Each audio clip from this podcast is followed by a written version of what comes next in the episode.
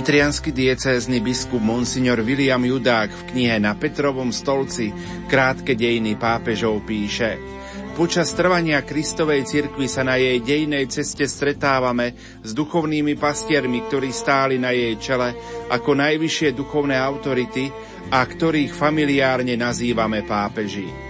Toto označenie otec, otecko v 3. a 4. storočí bolo udelené niektorým biskupom cirkevných spoločenstiev na znak úcty.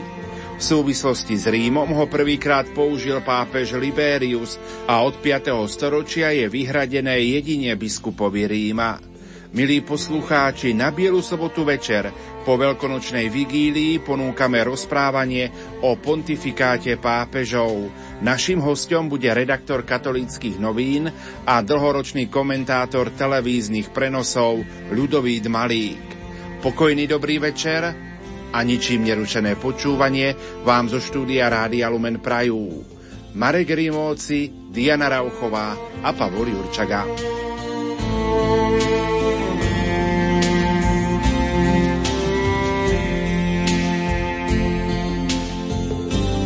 Na Bielu sobotu po skončení veľkonočnej vigílie vítam pri mikrofóne Rádia Lumen Ľudovíta Malíka, ktorého mnohí poznáme z komentovania priamých prenosov aj u nás v Rádiu Lumen. Momentálne pracuje v katolických novinách. Prajem vám požehnaný sviatočný večer. Prajem pekný večer všetkým poslucháčom Rádia Lumen. Som veľmi rád, že ste prijali pozvanie do štúdia Rádia Lumen, aby sme trošku porozprávali aj na tému pontifikátu pápežov, ktorých sme mali možnosť zažiť zažiť. Hadam na úvod, poďme trošku rozprávať. Morálna autorita, ochranca viery, staviteľ mostov, aj takéto prirovnania dostával dnes už emeritný pápež Benedikt XVI počas 8 rokov svojho pontifikátu. Aká bola cesta Jozefa Ratzingera na Petrov stolec? Tak e, asi nikto netúži byť alebo stať sa niekedy pápežom. Takže tá cesta, môžeme na začiatok povedať, že cesta Jozefa Ratzingera k duchovnému povolaniu, ku kňazskému povolaniu začala v podstate už v detskom veku. Narodil sa v nemeckom mestečku Marktel am Inn 16. apríla 1927. Ak má niekto možnosť prečítať si autobiografickú knihu Jozefa Ratzingera, kde opisuje svoje detské roky, potom mladé roky, roky, potom ďalej ďalší svoj vývoj, tak pochopí, že ten nemecký región Bavorska bol tak hlboko katolícky a ten celý liturgický rok, ktorým žila rodina Jozefa Ratzingera, žilo to mestečko a tie ďalšie miesta, ktoré prešiel počas toho obdobia, kedy žil s rodičmi, ho tak silno poznačili, že on už ako 12-ročný v roku 1939 vstúpil do tzv. internátneho seminára, respektíve malého seminára. On už v tom veku cítil také duchovné povolanie, volanie ku kňastvu. Postupne, samozrejme, to povolanie rástlo, on bol človek a chlapec otvorený, veľmi citlivý a vnímavý na to, čo sa okolo neho deje na to nielen čím žije církev, ale aj na to, čím žila spoločnosť. Vieme, že tam potom prišiel národný socializmus. Jeho otec bol policajtom, žandárom a nesúhlasil s tým režimom, ktorý tam prichádzal postupne, ale Jozef Ratzinger dozrieval až potom po vojne kedy sa vrátil z toho amerického zajatia domov a ďalšom e, štúdiu teológie bol spolu s bratom Georgom vysvetený na kňaza. Bolo to, on v tej autobiografii si na to veľmi e, živo spomína, pamätá si všetky chvíle tej svojej kňazskej vysviacky, pamätá si, ako nejaký vtáčik vletel počas vysviacky do chrámu a tomu veľmi tak silno utkvelo v pamäti. Takže stal sa kňazom a veľmi miloval knihy. Už ako gymnazista má za sebou klasické humanistické gymnaziálne vzdelanie. Veľmi rád mal latinčinu, gréčtinu, dokonca sa pokúšal o preklady niektorých pôvodných diel z gréckého jazyka. Tak e, veľmi miloval knihy, ako som uviedol. Postupne začal vidieť svoju kňazskú cestu v akademickom prostredí. Začal sa na to pripravovať, e, postupne študoval ďalej, urobil si e, doktorát a neskôr sa aj habilitoval a začal vyučovať na teologických e, fakultách na rôznych teda nemeckých univerzitách. Potom neskôr, v, keď sa otvoril druhý vatikánsky koncil, tak bol hlavným teologickým poradcom jedného z arcibiskupov. Keď sa vrátil domov z Ríma po druhom vatikánskom koncile, učil znovu ďalej na ďalších univerzitách a v roku 1977 bol vymenovaný Pavlom VI za arcibiskupa Mníchova a Freisingu. O pár mesiacov neskôr ho ten istý pápež Pavol VI kreoval za kardinála. Pracoval v tejto arcidieceze niekoľko rokov, v podstate veľmi krátko a už v roku 1981, kedy bol na Petrovom stolci dnes už svätý Jan Pavel II, tak ten si ho zavolal do Ríma, povolal ho do Ríma a vymenoval ho za prefekta kongregácie pre náuku viery a tento post zastával prakticky až do smrti Jána Pavla II, teda vyše 20 rokov. Vráťme sa k tomu roku 1981, kedy ho pápež Jan Pavol II menoval za prefekta kongregácie pre náuku viery v Ríme, zároveň aj za predsedu Pápeskej biblickej komisie a Medzinárodnej teologickej komisie. Ako by sme mohli charakterizovať toto 20-ročné obdobie? 20 rokov je veľmi veľa v živote človeka a v živote prefekta kongregácie pre náuku viery a konkrétne Jozefa Ratzingera je to obdobie, ktoré by normálny človek prežil možno, trvalo by mu to 100 rokov. I bolo tam toho skutočne veľmi, veľmi, veľmi veľa. Z jeho pera vyšlo množstvo dokumentov, inštrukcií. Jedna z veľmi takých e, zaujímavých alebo najzaujímavejších diel, ktoré vyšli z jeho pera je encyklika Dominus Jezus, ktorý je podpísaný pod ňou samozrejme Jan Pavol II, ale autorstvo, respektíve e, podstatná časť pri vytváraní tohto dokumentu patrí práve kardinálovi Ratzingerovi. No a potom ďalší extrémne dôležitý dokument pre všetkých katolíkov, pre celú katolícku církev bolo vydanie nového katechizmu katolíckej církvy. Je to po Svetom písme ďalší základný dokument a bol úplne prepracovaný. On bol vlastne na čele tej komisie a je v tom texte cítiť jeho rukopis, jeho veľmi silný vplyv. Ten samotný text nie je možno pre bežného veriaceho úplne hneď a zaraz. Tak pochopiteľný, potrebuje si mnohé veci osvetliť, aj čo sa týka terminológie alebo ako sa čo chápe. Potrebuje sa človek ponoriť hĺbšie do tých práv viery, ktorých katechizmus hovorí, ale to dielo patrí medzi jedno z takých najvýznamnejších, ktoré vyšli z kongregácie pre náuku viery. Nezabudnutelný bol aj pohreb pápeža Jána Pavla II. v roku 2005, ktorému práve kardinál Jozef Ratzinger predsedal. Kardinál Ratzinger bol v tom čase dekanom kardinálskeho kolegia a pápežským pohrebným obradom podľa pravidel predseda vždy dekan kardinálskeho kolegia. Ja si pamätám, na ten pohreb bol som v tom čase v Ríme, pracoval som vo Vatikánskom rozhlase. Bolo to veľmi silné a z jeho homílie prakticky asi najznámejšia veta, ktorú povedal, že Svetý otec Ján Pavol II, teda pápež Ján Pavol II, sa v tejto chvíli pozera na nás z okna otcovho domu. To bolo asi také najznámejšie, čo zostalo v pamäti tých, ktorí teda boli tam na mieste alebo ktorí sledovali prenos po celom svete a bola to skutočne taká významná, taká významná, silná homília pri tom pohrebe a on ako dekan kardinálskeho kolegia samozrejme viedol aj všetky ďalšie kongregácie kardinálov, ktoré nasledovali po, teda pred aj po pohrebe Jana Pavla II.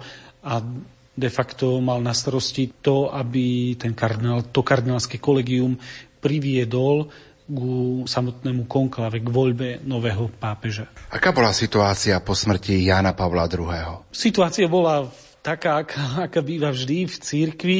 Bolo jasné, že Jan Pavel II bol pápežom vyše 25 rokov. To znamená, ktokoľvek bude zvolený po Jánovi Pavlovi II, tak bude nevyhnutne porovnávaný s ním, s, s predchodcom, respektíve nebude to mať vôbec jednoduché a ľahké, pretože nastúpiť po pápežovi, ktorý mal za sebou také dlhé obdobie a hlavne vykonal tak veľa, by bolo zložité pre kohokoľvek. Takže v podstate boli nejaké typy, novinári prinášali rôzne mená do éteru, kto je viac alebo menej kandidátom na Petrov stolec, ale vieme, že to sú len novinárske typy. Sledovali samozrejme s veľkou pozornosťou túto voľbu aj štáty, krajiny na celom svete, diplomácie, ktoré sú akreditované v Ríme pri Svetej stolici, pravidelne posielajú svoje správy do svojich domovských krajín, tak to bolo aj teraz. A potom už samozrejme ex post vyšlo najavo napríklad, že americká diplomacia v správach pred konkláve hovorila, že s najväčšou pravdepodobnosťou očakávajú voľbu kardinála zo Strednej alebo Južnej Ameriky, čo potom spôsobilo u nich aj veľké prekvapenie, keď bol zvolený e, kardinál Ratzinger. Takže jeho meno medzi kandidátmi sa objavovalo, ale v médiách nebol považovaný za nejakého v úvodzovkách top kandidáta na pápežský úrad, ale ako vieme, teda nakoniec to skončilo inak. Jesus.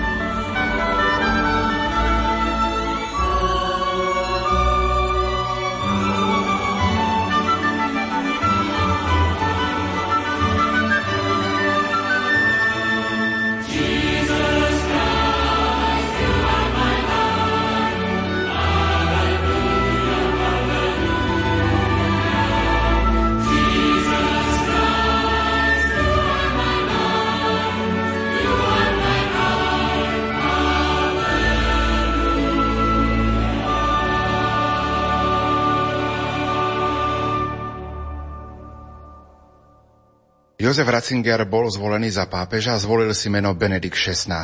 Benedikt XVI, on to potom vysvetlil následne pri najbližšej generálnej a prvej generálnej audiencii, ktorú mal. Odvoláva sa na svojho jedného z predchodcov, na Benedikta XV, ktorý bol pápežom počas prvej svetovej vojny. Bol to pápež, dá sa povedať, víziev, ktoré adresoval svetovým mocnostiam, víziev na pokoj, lebo videl, čo spôsobuje vojna a Benedikt XVI chcel pokračovať v istom zmysle v tých krokoch víziev na pokoj, na zmierenie vo svete, lebo aj dnešný svet je rozdelený, len možno nie je to tak úplne viditeľné, nezažívame to tak na vlastnej koži ako tí naši predkovia. A potom zároveň to meno, ako uviedol on sám, spomínal si pri ňom aj na patróna západného mníštva, spolupatróna Európy svätého Benedikta z Nursie ako patron západného mníštva a jeho bratia, ktorí pracovali pod jeho regulou, benediktínskou regulou,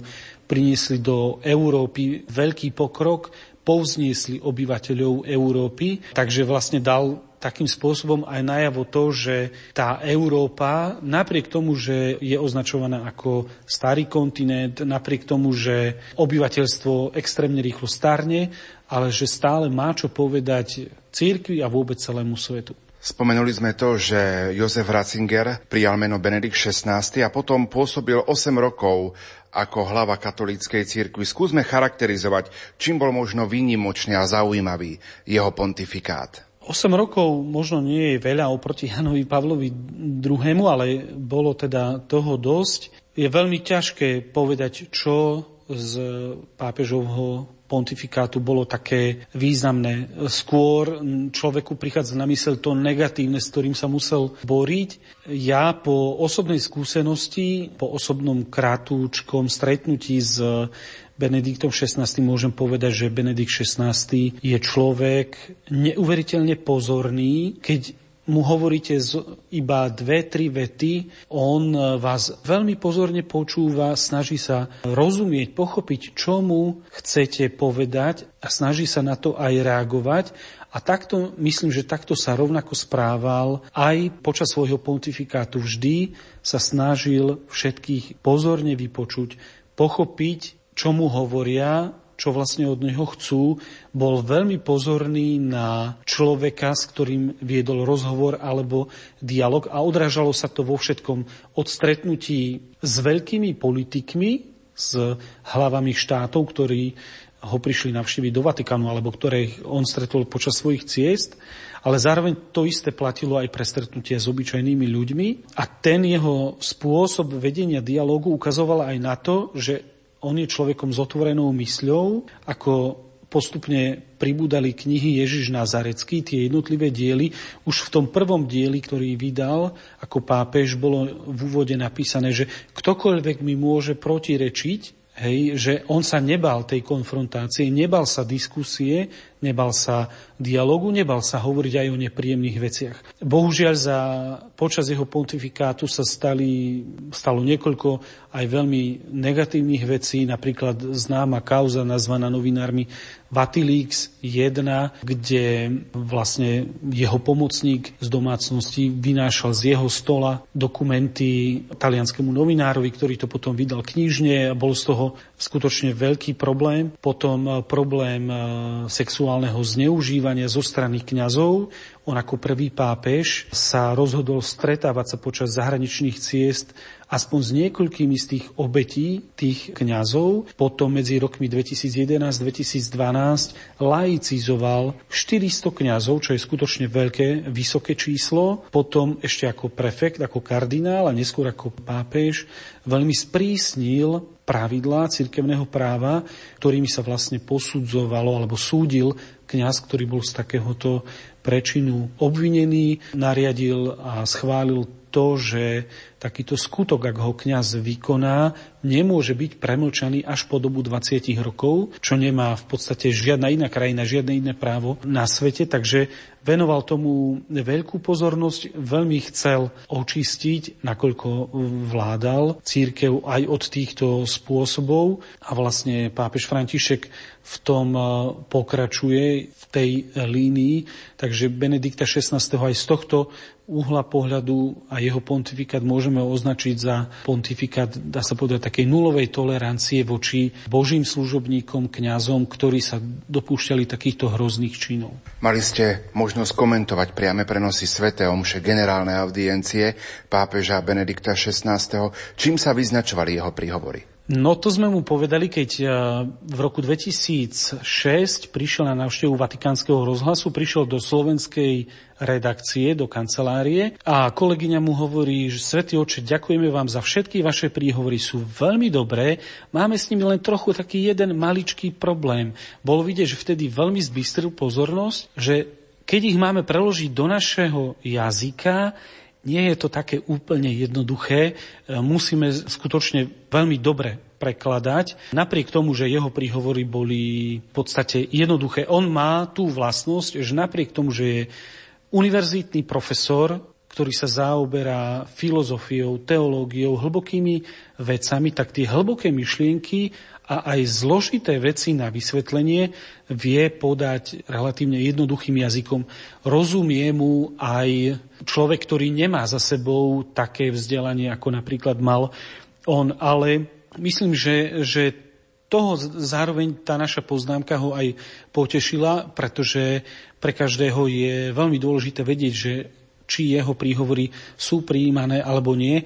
A ten jeho spôsob, akým on komunikoval, najtežšie to bolo vtedy, keď e, človek nemal pred sebou text, pretože on išiel v taliančine veľmi rýchlo, čítal veľmi rýchlo, používal veľmi veľa citátov zo svätého písma alebo z cirkevných odcov a to je vždy veľmi náročné, takže tie preklady niekedy to išlo ľahšie, niekedy išlo ťažšie, ale myslím, že pre mňa ako pre tlmočníka to bolo vždy veľmi obohacujúce. A potom prišla tá šokujúca informácia 11. februára 2013. Rozhodol sa odstúpiť a prenechať pontifikát novému pápežovi. Ako so stupom času sa pozeráte vy na toto rozhodnutie? Tak bolo to jeho rozhodnutie, nám o neostáva nič iné, iba ho prijať, akceptovať. Bolo urobené presne tak, ako to určuje kanonické právo, pretože kanonické právo ráta s možnosťou, že pápež sa môže vzdať úradu, ale musí to urobiť slobodne a musí to veľmi jasne, zrozumiteľne komunikovať, čo on urobil. Teraz vlastne vychádza na povrch to, že to rozhodnutie nebola vec e, ani týždňa, ani mesiaca, to bola vec prakticky celého jedného roka, kedy on sa modlil a hľadal a rozmýšľal, ako to riešiť. Uvedomil si, že jeho aj fyzické, aj psychické sily sú ohraničené, tak dlhé mesiace sa za, na tento úmysel modlil, dlhé mesiace nad tým uvažoval až potom teda prišiel k tomuto rozhodnutiu. O tomto jeho rozhodnutí vedel iba jeho osobný sekretár, dnes arcibiskup Georg Genswein a ešte dve ďalšie osoby. Nikto iný, až potom prakticky tesne, tesne deň pred samotným oznámením tohto aktu, tak e, to bolo povedané Pátrovi Federikovi Lombardimu, ktorý bol vtedy hovorcom Vatikánu a to bolo asi tak všetko ešte povedal to ďalšiemu osobnému sekretárovi, monsignorovi Šuerebovi z Malty. Nikto iný o tom e, vlastne nevedel, takže myslím, že to rozhodnutie ukazuje na skutočne veľkosť viery pápeža Ratzingera a je to hrdinský skútok aj voči církvi a zároveň je to obrovský príklad pre nás aj bežných ľudí, ale hlavne pre politikov, že treba vedieť, kedy skončiť, treba vedieť, kedy odísť. On ako pápež bol zvolený doživotne. Napriek tomu sa vedel rozhodnúť a odísť. Takže v tomto je, je to veľký skútok, ktorý urobil a v, pre mnohých je v tomto takým, takou inšpiráciou.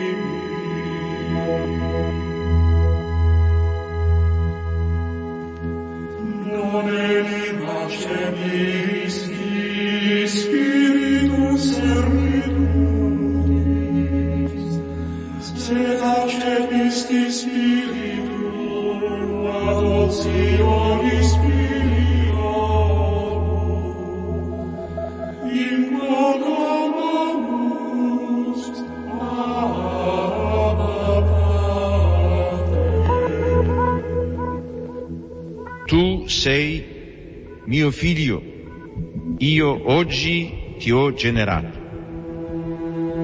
Io gli sarò padre, egli mi sarà figlio. Sono parole profetiche, esse parlano di Dio che è padre nel senso più alto e più autentico della parola. Dice Isaia, Signore, tu sei nostro Padre. Noi siamo argilla e tu colui che ci dà forma. Tutti noi siamo opera delle tue mani.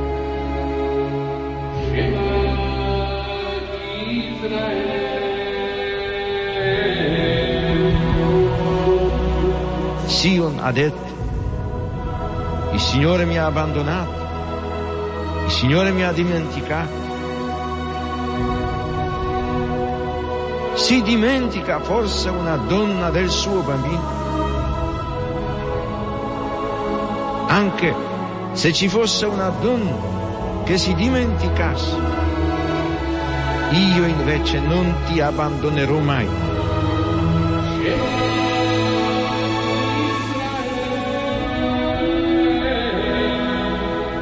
È significativo che nei brani del profeta Isaia la paternità di Dio si arricchisca di connotazioni che si ispirano alla maternità. Gesù annunzia molte volte la paternità di Dio nei riguardi degli uomini riallacciandosi alle numerose espressioni contenute nell'Antico Testamento. Per Gesù Dio non è solamente il Padre di Israele, il Padre degli uomini, ma il Padre suo, il Padre mio. Pater noster, qui es in cieli, sanctificetur adveniat regnum tuum, fiat voluntas tua, sicur in cielo et in terra. Padre nostrum quotidianum, da nobis hodie, et dimitte nobis levita nostra, cieku ten nožný vidím, che vittorius nostri et ne nos induca in tentazione sed libera nos a mano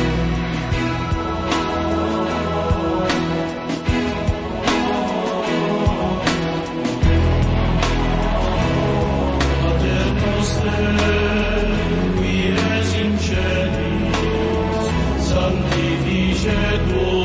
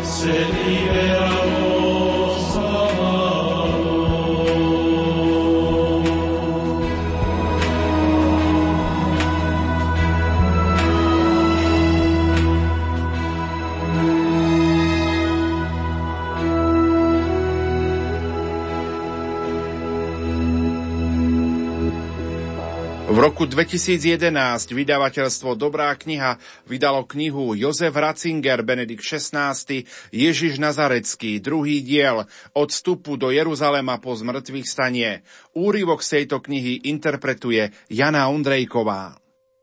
O čo ide v Ježišovom vzkriesení? Ak nebol Kristus vzkriesený, potom je márne naše hlásanie a márna je aj vaša viera – a potom sa zistí, že sme falošnými božími svetkami, lebo sme svedčili proti Bohu, že vzkriesil Krista, ktorého nevzkriesil. Prvý list Korintianom 15. kapitola, 14. a 15. verš. V týchto slovách svätý Pavol drastickým spôsobom vyjadril, aký význam má viera vo vzkriesenie Ježiša Krista pre celé kresťanské posolstvo. Vzkriesenie je základom celého kresťanstva – Kresťanská viera stojí a padá s pravdou svedectva, že Kristus vstal z mŕtvych. Keby sme sa vzdali tohto základu, ešte vždy by sa dalo povyberať z kresťanskej tradície celý rad hodnotných myšlienok o Bohu a človeku, o jeho bytí a morálke, teda istý druh náboženského svetonázoru. No kresťanská viera by bola mŕtva.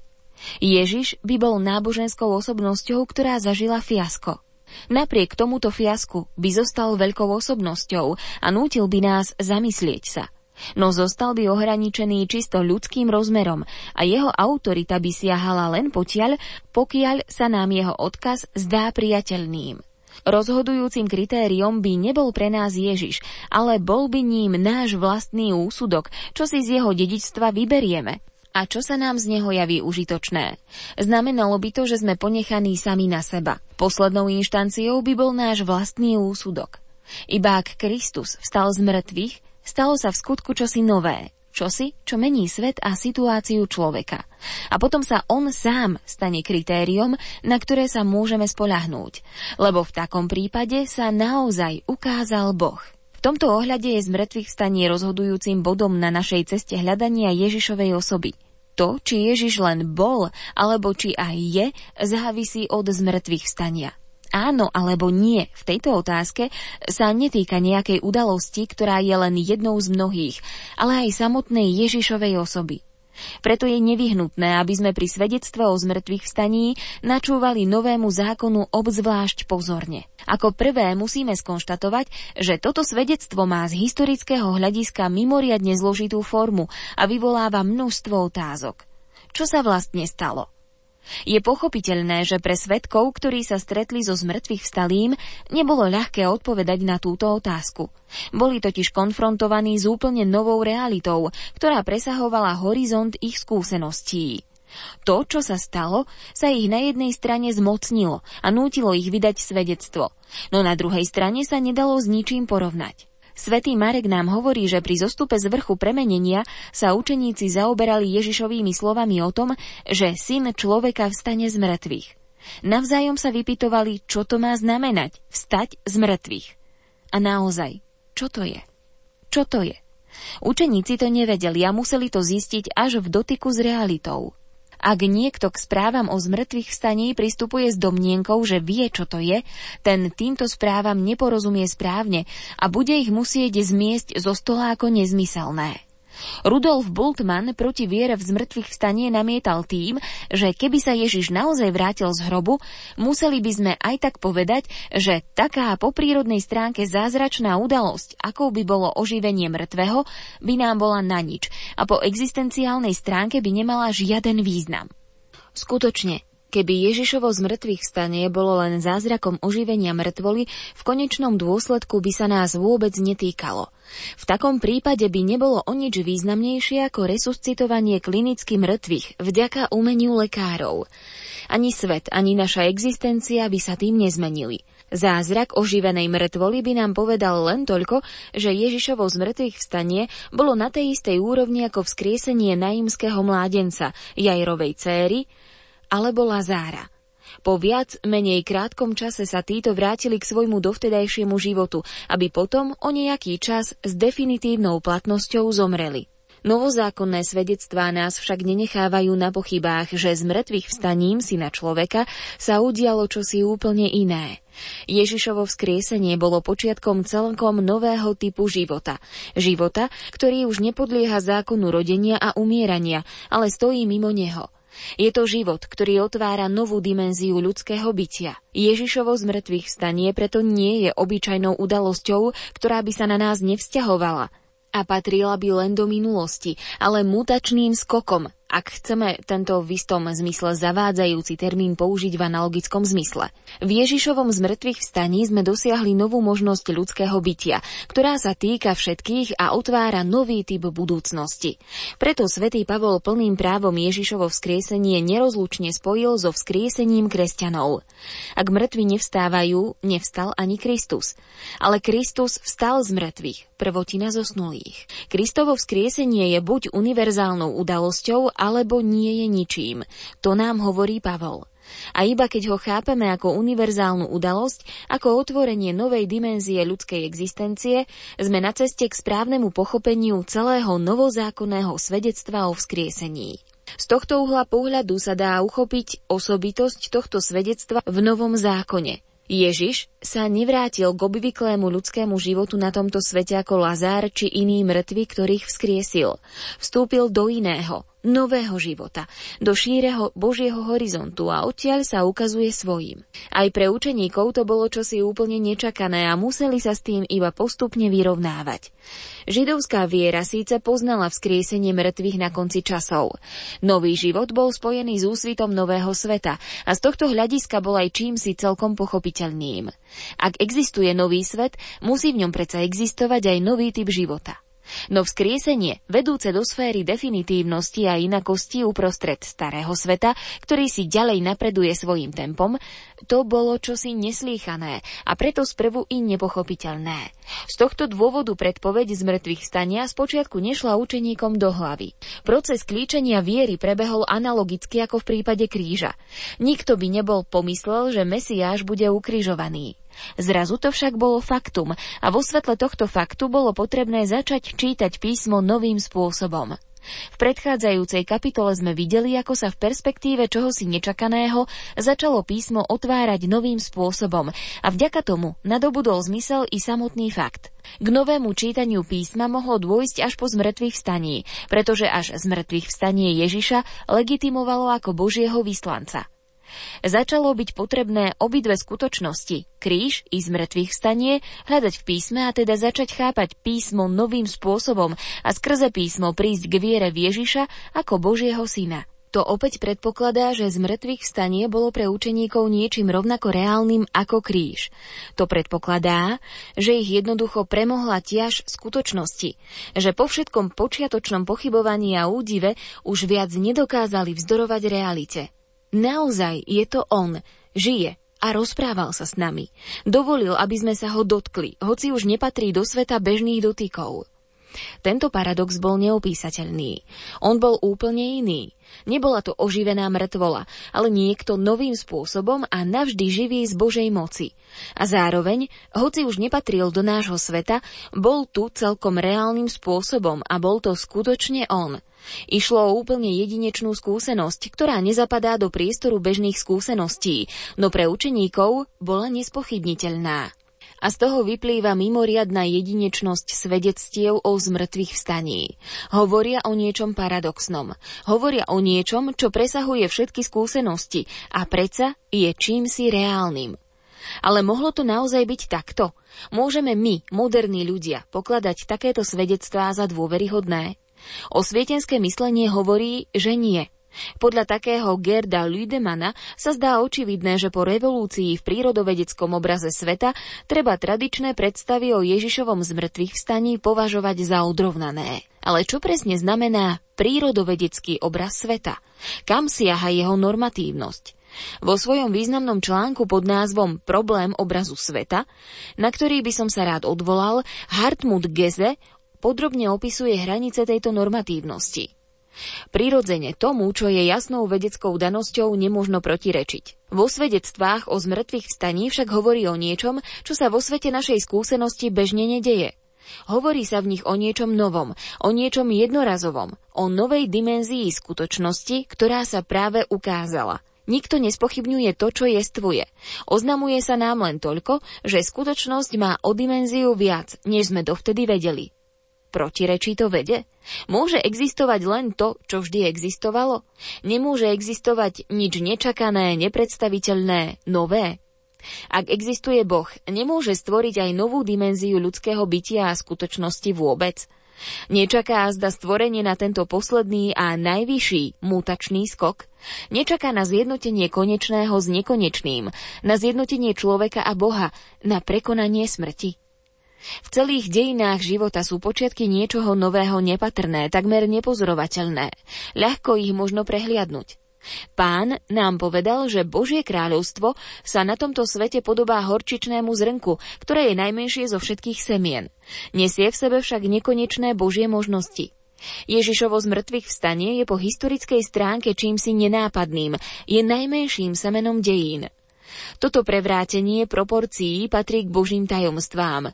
To, čo je veľké a mocné, je v konečnom dôsledku malé. A naopak, maličké semienko je v skutočnosti čím si obrovským. Tak i vzkriesenie z mŕtvych vstúpilo do tohto sveta v podobe niekoľkých tajomných zjavení hrstke vyvolených. A predsa bolo v skutočnosti novým počiatkom.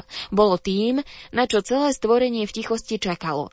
A pre skupinku svetkov, Práve preto, že tomu ani oni sami celkom nerozumeli, sa stalo prevratnou a reálnou udalosťou, ktorá na nich urobila taký mocný dojem, že rozohnala všetky pochybnosti a oni s nevýdaným druhom odvahy predstúpili pred svet, aby svedčili, Kristus naozaj vstal z mŕtvych.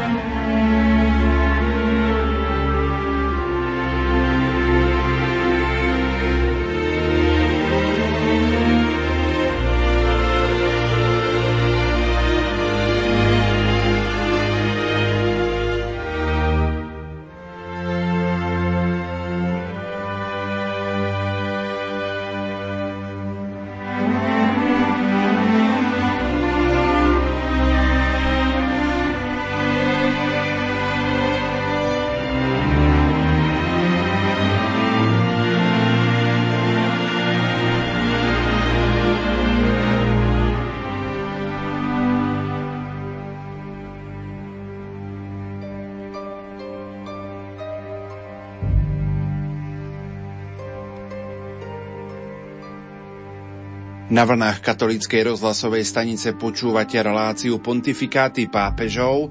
Naším hostom je Ľudovít Malík, redaktor katolických novín a dlhoročný komentátor televíznych priamých prenosov z Vatikánu. Ľudo, ste komentovali aj odchod Benedikta XVI. z Vatikánu do Castel Gandolfa. Boli to emotívne chvíle? Poslednú audienciu som nekomentoval, lebo som bol priamo v Ríme na Svetopeterskom námestí. Nachádzal som sa na takom stanovišti, ktoré tam majú vyhradené novinári a bolo to veľmi silné, veľmi emotívne. A bolo to vidieť aj na Benediktovi XVI. Bol už pokojný, ale bolo vidieť, že je veľmi vďačný, pretože to množstvo ľudí, ktoré tam prišlo, pre neho znamenalo, že prišli sa mu poďakovať. Prišli sa poďakovať Pánu Bohu za dar jeho ako človeka, ako pápeža. Takže bolo to veľmi emotívne a ešte emotívnejšie bolo vlastne lúčenie a odchod z Apoštovského paláca do Castel Gandolfo. Tam bolo vidieť na všetkých zamestnancoch a všetci to dodnes priznávajú verejne, že všetci veľmi silno plakali, nedokázali udržať slzy.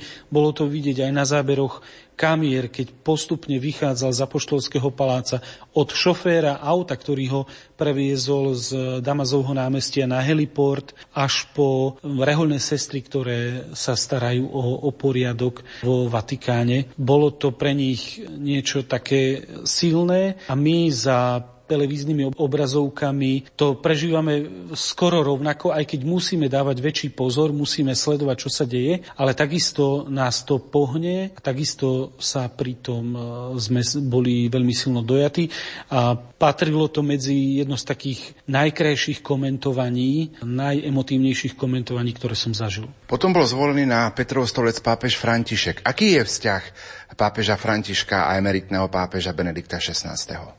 Tak o tom, že ich vzťah je vynikajúci, svedčí už to, ako spolu vychádzajú, svedčí už to, že pápež František po svojej voľbe i hneď, ako bol zvolený, ešte len, dá sa povedať, vyšiel zo Sixtínskej kaplnky, ešte vôbec predtým, než vyšiel na ten centrálny balkón e, priečelia Vatikánskej baziliky, ako prvú vec urobil to, že zobral telefón a zatelefonoval do Castel Gandolfa priamo Benediktovi XVI.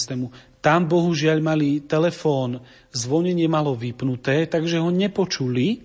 Preto aj pápež František meškal lebo už mal byť dávno na centrálnom balkóne, tak preto prišiel aj neskôr. Tam to nikto nezdvihol. Až potom znovu asi o hodinu si to sekretár Benedikta XVI. všimol, že zvoní telefón, tak ho zdvihol a že kde ste, otázka, naháňame vás, pápež František chce s vami rozprávať. Chce rozprávať s Benediktom XVI. Keď podali telefón, mobilný telefón Benediktovi XVI, prvá veta Benedikta XVI Františkovi bola, sľubujem vám absolútnu moju poslušnosť. To bola prvá veta a myslím, že od nej sa odvíja všetko ostatné tie stretnutia a ten vzťah, ktorý tam je. A zo strany Františka zaznela veta, ktorú potom povedal niekoľkokrát. My teraz máme doma starého otca, a podľa pápeža Františka starí ľudia, starý otec, starý mama, starí rodičia sú neoceniteľným darom pre každý dom, pre každú rodinu, v ktorej žijú a aj k tomu vyzýva, aby mladí ľudia mali v úcte starých rodičov, aby ich dobre počúvali. Takže ja myslím, že ten vzťah je vynikajúci a tie roky, tých 5 rokov, čo prešlo od zvolenia Františka na Petrov stolec, to len potvrdzujú. Je zaujímavé, alebo je krásne aj to, že napríklad počas sviatkov pápež František príde navštíviť emeritného pápeža Benedikta XVI. Áno, buď príde on za ním, alebo ak je to možné, tak pozýva Benedikta XVI. na obed do domu svätej Marty, ale vždy sa počas sviatkov stretnú. Ako by sme mohli možno charakterizovať pontifikát Benedikta XVI. a tých 5 rokov pontifikátu pápeža Františka? Tak je vidieť, že na Petrov stolec prišiel e, oveľa mladší človek, ktorý má viac energie, viac fyzickej sily. Je vidieť, že prišiel po Európanovi juhoameričan, to je tiež e, evidentné. A samozrejme, ako každý pápež dáva dôraz na možno trochu iné veci, tak aj František kladie dôraz, e, snaží sa viac ísť ešte viac ísť na to evaniliové, na evaniliovú podstatu, viac sa venuje takým jednoduchým bežným ľuďom, venuje sa viac tým chorým a dáva do popredia dve veci, modlitbu a Božie milosrdenstvo. To sú také možno charakteristické slova doterajšieho jeho pontifikátu. Na veľkonočnú nedelu aj na slávnosť narodenia pána sme sprostredkovali našim poslucháčom požehnanie mestu a svetu, urbi et orbi. Stane sa tak aj zajtra na veľkonočnú nedelu. Povedzme si viac k tomuto pápeskému požehnaniu, ak môžeme, ľudo. Tak je to výnimočné požehnanie, pretože môže ho udeliť iba pápež a udeluje ho v podstate normálne iba dvakrát v roku,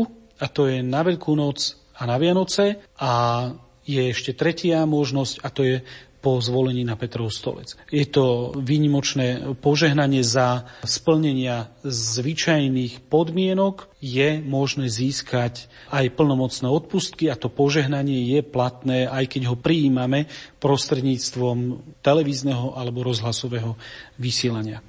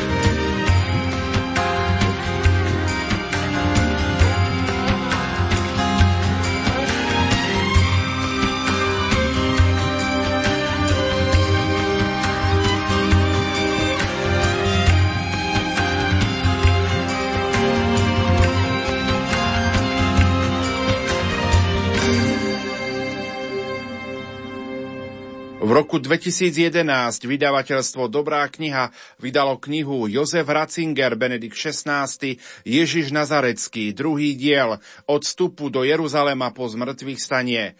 Úryvok z tejto knihy interpretuje Jana Ondrejková. Zhrnutie. Podstata Ježišovho zmrtvých stania a jeho dejinný význam. Ešte raz si položme súhrnú otázku. Aký ráz mali stretnutia so vzkrieseným pánom? Dôležité sú tieto zistenia. Ježiš sa nevrátil k bežnému biologickému životu, ktorý by sa podľa zákonov biológie jedného dňa aj tak musel skončiť smrťou. Ježiš nie je mátoha, duch, to znamená, že to nie je niekto, kto sa síce nejakým spôsobom dokáže ukázať vo svete živých, no napriek tomu patrí do sveta mŕtvych. Stretnutia so zmrtvých vstalým sú zároveň niečo iné ako mystické zážitky, v ktorých sa ľudský duch na okamih povznáša ponad seba a vníma svet božského a väčšného, no potom sa znova vráti do bežného horizontu svojej ľudskej existencie. Mystický zážitok je dočasné prekročenie priestoru duše a jej schopnosti vnímania. Nie je však stretnutím s osobou, ktorá ku mne pristupuje zvonka. Pavol jasne odlišuje svoje mystické zážitky, napríklad pozdvihnutie do tretieho neba, ktoré opisuje v druhom liste Korintianom v 12. kapitole v prvom až štvrtom verši. Od stretnutia so vzkrieseným pánom na ceste do Damasku, ktoré bolo udalosťou situovanou v dejinách, stretnutím so živou osobou.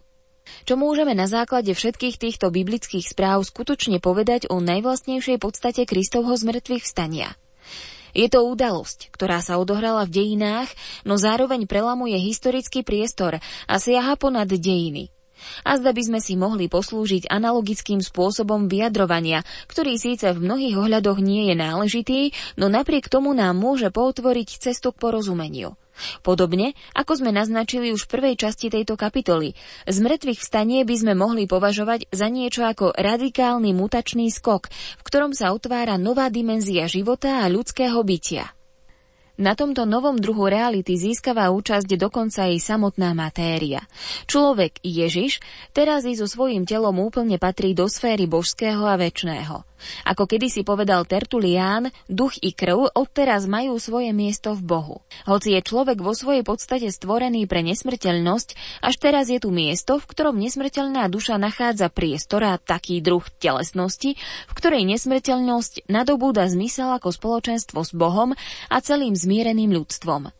Táto myšlienka je vyjadrená v Pavlových listoch z väzenia Kolosanom a Efezanom, kde sa píše o Kristovom kozmickom tele, čím sa naznačuje, že Kristovo premenené telo je miestom, kde ľudia vstupujú do spoločenstva s Bohom a so sebou navzájom a tak môžu žiť definitívne v plnosti neporušiteľného života.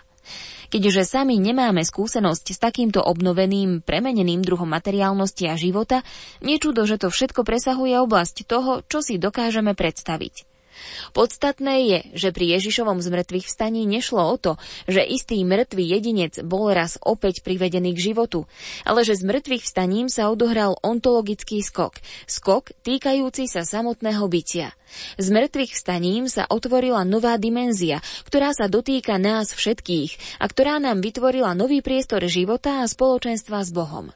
Z tejto perspektívy musíme pristupovať aj k otázke zmrtvých vstania ako historickej udalosti. Na jednej strane treba povedať, že z mŕtvych vstanie sa už zo svojej podstaty vymyká dejinám a otvára novú dimenziu, ktorú zvyčajne nazývame eschatologickou. Z mŕtvych vstanie otvára nový priestor, ktorý prelamuje hranice priestoru dejín a vytvára to, čo je definitívne. V tomto zmysle platí, že z mŕtvych vstanie nie je historickou udalosťou takého istého druhu ako Ježišovo narodenie či ukrižovanie. Je niečím novým. Je to nový typ udalosti. Zároveň však musíme konštatovať, že z mŕtvych vstanie sa jednoducho neodohráva mimo dejín či nad nimi. Hoci prelamuje dejiny a siaha ponad ne, predsa má svoj počiatok v samotných dejinách a v istej miere k ním patrí. Mohli by sme to hádam vyjadriť tak, že Ježišovo z mŕtvych vstanie siaha za dejiny, no v dejinách pritom zanechalo svoju stopu. Preto môžu svetkovia o ňom svedčiť ako o udalosti úplne novej kvality. A skutočne, apoštolské ohlasovanie plné entuziasmu a smelosti by bolo nemysliteľné, keby sa týchto svetkov zvonka nedotklo čosi úplne nové a neslýchané. Čiže keby sa im neukázal a nerozprával sa s nimi vzkriesený Kristus.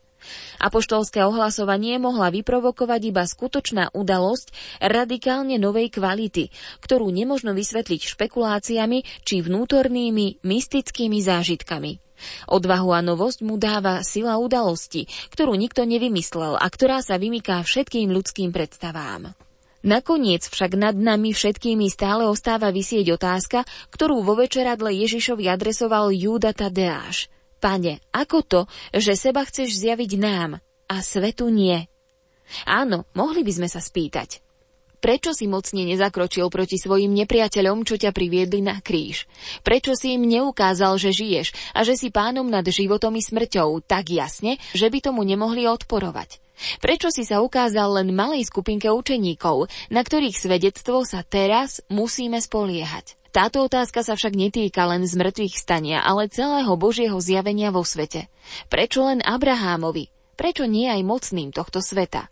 Prečo len Izraelu a nie všetkým národom zeme, bez výnimky? To, prečo Boh koná v tichosti, zostáva jeho tajomstvom. Je jeho tajomstvom, prečo svoje vlastné dejiny buduje uprostred veľkých dejín ľudstva len krôčik po krôčiku, prečo sa stáva človekom a pritom ho jeho súčasníci a významné sily dejín môžu úplne prehliadnúť, prečo trpí, umiera a ako vzkriesený chce prísť k ľudstvu iba prostredníctvom viery svojich učeníkov, ktorým sa ukázal.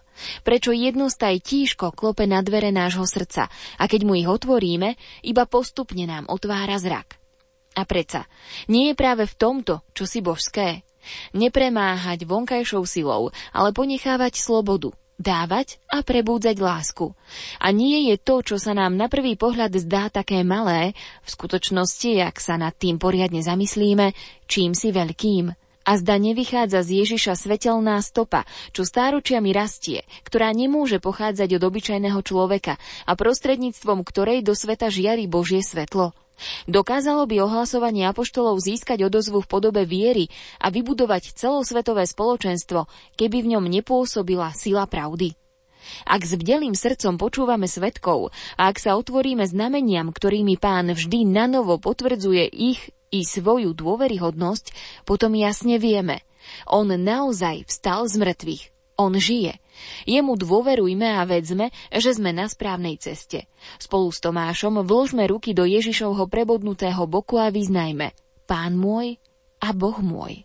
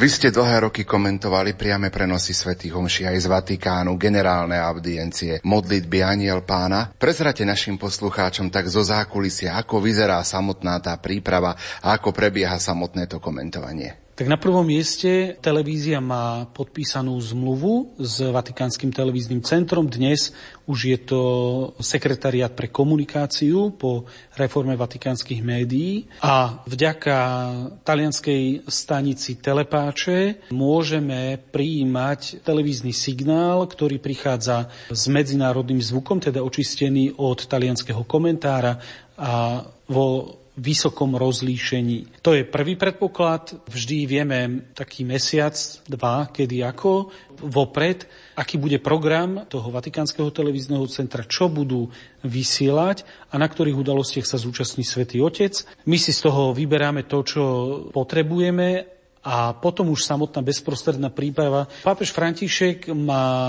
zvyk, že začína vždy 10 minút skôr. Benedikt 16. u neho to bolo buď presne, alebo 10 minút neskôr, takže aj na to si treba zvyknúť a potom už samotne ja sa potrebujem ako komentátor pripraviť, pozrieť si, aká to bude udalosť, čo tam bude robiť Svetý Otec. Vatikán vydá k tomu, ak je to liturgická slávnosť, tzv. misál. Podľa toho sa pripravia texty, ktoré máme alebo nemáme v Slovenčine a čo sa týka samotnej homílie, tak tam musím povedať, že tie homílie niektoré k nám prídu, niektoré neprídu, ale spolupracujeme úzko so slovenskou redakciou Vatikánskeho rozhlasu a bez nich by sme to nedokázali robiť tie prenosy. Takže ja chcem tiež poďakovať slovenskej redakcii Vatikánskeho rozhlasu, pretože vďaka ním slovenskí diváci môžu počuť dobrý slovenský preklad pápežových príhovorov. Ak príde príhovor už preložený do slovenského jazyka, sme veľmi radi. Ak príde v taliančine, tak ho prekladáme priamo na mieste počas tej, ktorej udalosti alebo slávnosti a potom človek sleduje, čo sa tam deje, či sa udeje niečo výnimočné, čo je treba rýchlo preložiť, priblížiť. E, František napríklad má vo zvyku dávať veľmi veľa vsuviek do svojich príhovorov, takých spontánnych vsuviek. U Benedikta XVI. to napríklad nebolo. Takže na to si človek znovu musí zvyknúť a potom už len teda sleduje pozorne a komentuje. Ktorý priamy prenos vám zostane najviac v pamäti? No to je veľmi ťažké povedať, lebo bolo tých prenosov skutočne veľmi veľa, ale z asi jeden na štedrý večer, keď bol ešte pápežom Benedikt XVI, úvodná procesia, hra orgán, spieva zbor a procesia ide a v tom organista prestane hrať, zbor stíchne, vznikne tam zmetok a my ako komentátori sme pozerali na obrazovku, nerozumeli sme úplne tomu, čo sa deje, až potom prišiel strich a záber, ako jedna pani podstate skočila na Benedikta XVI. počas procesie. To bolo také dosť náročné, lebo človek sa nevedel rýchlo zorientovať a nedostáva informácie z Ríma, z Talianska, že čo sa tam vlastne stalo. No a druhý taký prenos bol asi ten e, odchod Benedikta XVI. z Vatikánu do Castel Gandolfa. To bolo veľmi silné. V katolických novinách ste prečasom písali aj o pontifikáte pápeža Jana Pavla I. Ten trval iba 33 dní. Po 39 rokoch bola záhada o jeho smrti zodpovedaná. Povedzte nám trošku viac. No, okolo príčin úmrtia Jana Pavla I. počas týchto 39 rokov sa vynorilo množstvo teórií. Dnes by sme ich nazvali konšpiračné teórie. Pravda je ale taká, po 39 rokoch vyšila kniha, v podstate vedecky spracovaná, kde boli zverejnené prakticky všetky dokumenty, materiály, ktoré, sa, ktoré mal Vatikán, ktoré boli dovtedy tajné a z tých dokumentov jasne vyplýva, že pápež Jan Pavol I zomrel na infarkt, na zlyhanie srdca. Tá kniha veľmi detailne popisuje posledný deň, posledné hodiny života Jana Pavla I a prvé hodiny nasledujúceho dňa, kedy ho našli mŕtvého v jeho izbe, takže v podstate tá záhada bola tým pádom vyriešená. Nie sú za tým žiadne komploty, žiadne nejaké útoky na jeho osobu, ani nebol pápež rozrušený, mal úplne bežný pracovný deň, ale jednoducho pri infarkte sa veľmi ťažko, prakticky je nemožné predpokladať, že kedy a či k nejakému infarktu príde a tak to bolo aj u Jana Pavla I. Ako vnímate fakt, že pápeži poslednej doby sú vyhlásení za blahoslavených a svetých a tak povediac, že sme sa ich mohli my ľudsky dotýkať, žili sme s nimi? Je to úžasné už len z takého pohľadu, že môžeme povedať, že boli sme svetkami historických udalostí, mohli sme sa dotýkať ľudí, ktorí sú dnes už svety a zároveň patria do histórie. A zároveň je to svedectvo z ich strany, že život sa dá prežiť, či ste ako jednoduchý človek alebo aj ako pápež, sveto podľa Božích príkazov aj v dnešnom svete, že tá moc nepremôže každého. To pokušenie moci nie je tak silné, aby premohlo každého a podľa mňa by sme mali byť za to veľmi vďační a ďakovať Bohu, že sme mali možnosť žiť v takej dobe, ako žil či už Jan 23. Pavol VI, Matka Teresa, svätý Jan Pavol II. Dá sa povedať, že každý pápež bol v tej svojej dobe, keď bolo pápežom, niečím výnimočný a veľký? Áno, určite sa to dá povedať a každý pápež je jedinečný, nielen ako človek, ale aj ako pápež a z tej mojej krátkej skúsenosti a z tej práce ohľadom povedzme pápežov alebo Vatikánu alebo cirkevných vecí vidím, že aj keď nám sa to v tejto chvíli možno veľmi nezdá, ale každý pápež bol človekom, ktorého si Boh vyvolil na miesto Petrovho nástupcu a bol to správny človek na správnom mieste v správnej chvíli. Spomínali ste, že ste sa osobne stretli s pápežom Benediktom XVI. Mali ste sa možnosť stretnúť aj s Jánom Pavlom II. alebo s pápežom Františkom? Mal som možnosť sa stretnúť so svetým Jánom Pavlom II. S pápežom Františkom mi to tesne ušlo, ale s Jánom Pavlom II. som sa stretol. Bol som s ním dvakrát, raz na súkromnej audiencii v aule a druhýkrát som mal možnosť byť u neho na sviatosti zmierenia na Veľký piatok. Momentálne pracujete v katolických novinách. Ak by ste približili našim poslucháčom, čomu sa venujete? V katolických novinách mám na starosti e, správy zo zahraničia, z Vatikánu a potom samozrejme autorské príspevky, reportáže, spravodajstvo z, na rôzne témy a z rôznych udalostí na Slovensku alebo vo svete. Čas dnešnej relácie sa pomaličky naplňa. Čo by ste popriali vašim, ale aj našim poslucháčom a vašim čitateľom katolických novín k tohtoročnej Veľkej noci? Všetkým by som poprial, aby vo vás ožila tá nádej, ktorú nám prináša vzkriesený Kristus, ktorý premohol smrť a napriek ťažkostiam, napriek životu, ktorý je mnohokrát kľukatý, zložitý, náročný, nestracali spred očí to Ježišovo vzkriesenie a tú nádej, ktorú nám všetkým dáva, že aj to všetko smutné alebo náročné raz pominie a budeme sa všetci spolu tešiť v nebeskej vlasti. Končí sa relácia pontifikáty pápežov. Našim hostom bol redaktor katolíckých novín a dlhoročný komentátor televíznych priamých prenosov z Vatikánu Ľudovít Malík. Modlíme sa za súčasného svätého Otca, žijú Bože Otca Svetého, námestníka Kristovho. Radosť zo skriesenia a požehnanú Veľkú noc vám zo štúdia Rádia Lumen prajú. Majster zvuku Marek Rimóci, hudobná redaktorka Diana Rauchová a moderátor Pavol Jurčaga. Do počutia.